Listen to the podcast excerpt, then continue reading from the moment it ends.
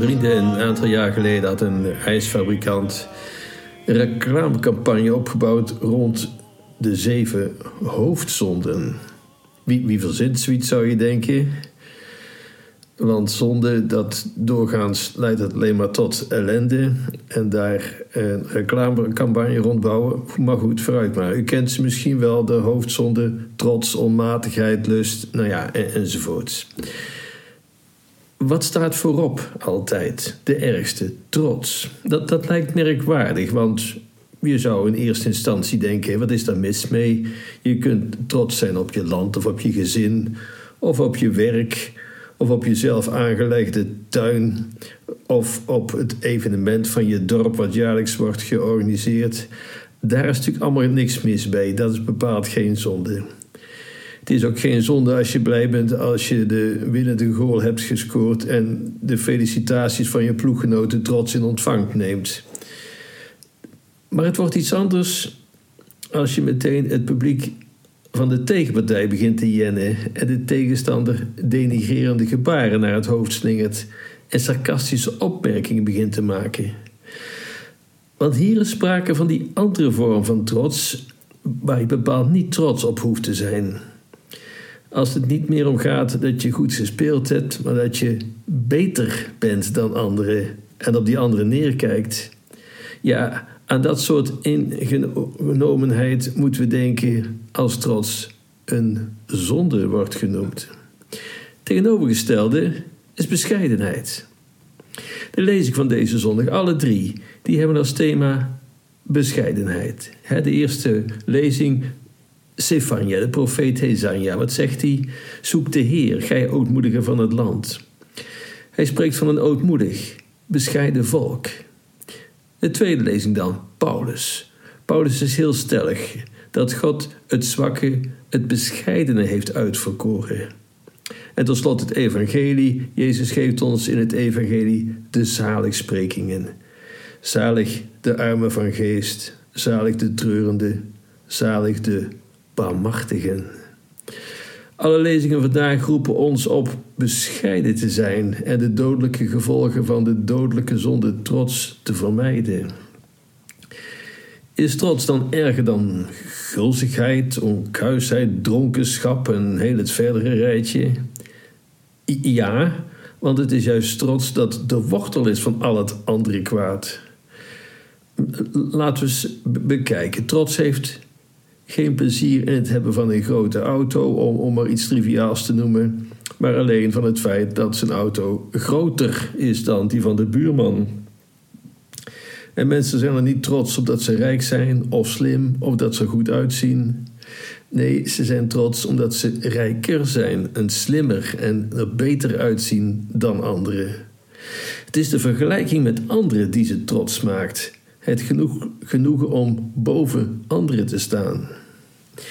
Dat betekent natuurlijk niet dat competitie of concurrentie vanzelfsprekend verkeerd zouden moeten zijn. Hè? Wat is sport zonder competitie? Hè? Vriendschappelijke potjes die zijn zelden de moeite waard.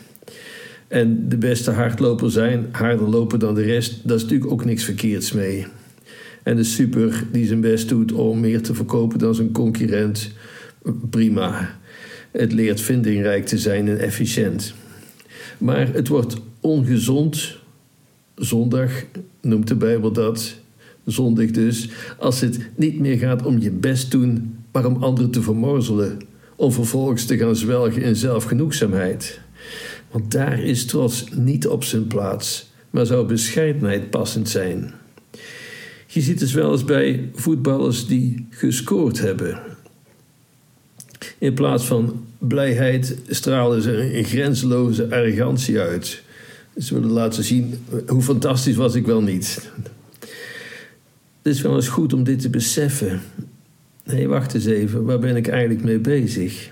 Het is overigens typerend voor onze tijd dat we wat dat betreft wel erg ver zijn afgegleden. ASO-figuren op, op social media, die worden her en der als helden onthaald en delen handtekeningen uit. Hoe laag kun je zakken? We moeten het dan ook niet gek vinden als de maatschappij daar de wrange vruchten van plukt en de verharding toeneemt. Trots is totaal anti-God. Trots is uiteindelijk de voornaamste oorzaak van alle ellende in welk land of welke familie of wat dan ook. Want dit soort trots ligt aan de basis van overheersingsgevoel, aan de gedachte dat de wereld bestemd is voor de sterken en de machtigen, waar machtsprang en manipulatie de drijfveren zijn en de wet van de jungle regeert, de sterkste regeert. De bergreden, 12 ehm, de zaligsprekingen zijn daar eh, het begin van. De bergreden van Jezus gaat hier recht tegenin. Waar de trots zegt: er bestaat geen rechtvaardigheid, alleen maar macht. Daar zegt Jezus: zalig die hongeren naar gerechtigheid. En waar de trots zegt: laat de zwakken maar zelf zorgen dat ze aan de kost komen. En laat de vreemdeling maar ophoepelen. Daar zegt Jezus: zalig de barmachtigen. En waar de trots zegt: gelukkig is hij die rijk is en sterk en dominant, zodat anderen naar zijn pijpen dansen. Daar zegt Jezus: zalig de armen van geest. En waar de trots zegt: wil je overleven, dan moet je oorlog voeren en concurrenten de nek omdraaien. Daar zegt Jezus: zalig die vrede brengen. Een ander woord voor zalig is misschien gelukkig. Gelukkig is hij die zachtmoedig is. Gelukkig is hij die enzovoorts. Jezus wil het geluk voor de mens. Daartoe is hij. Daartoe is de mens geschapen. Vraag mensen om u heen wat hen gelukkig maakt. En vergelijk het eens met wat Jezus ons aanprijst, ons aanprijst als recept voor geluk. Het staat haaks op elkaar. En zijn die mensen ook gelukkig die het op hun eigen manier zoeken? Oordeel zelf. En kijk eens naar mensen die oprecht tevreden leven en gelukzaligheid uitstralen. Zeker, die zijn er.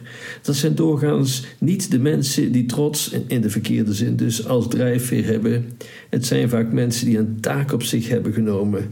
Een taak die er vaak in bestaat er te zijn voor de ander. En daar zorg voor te hebben.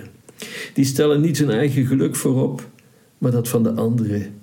En zo bekruipt het geluk hun leven. Hoe wonderlijk, hoe bijbels. Zalig hij die dit gelooft en er werk van maakt.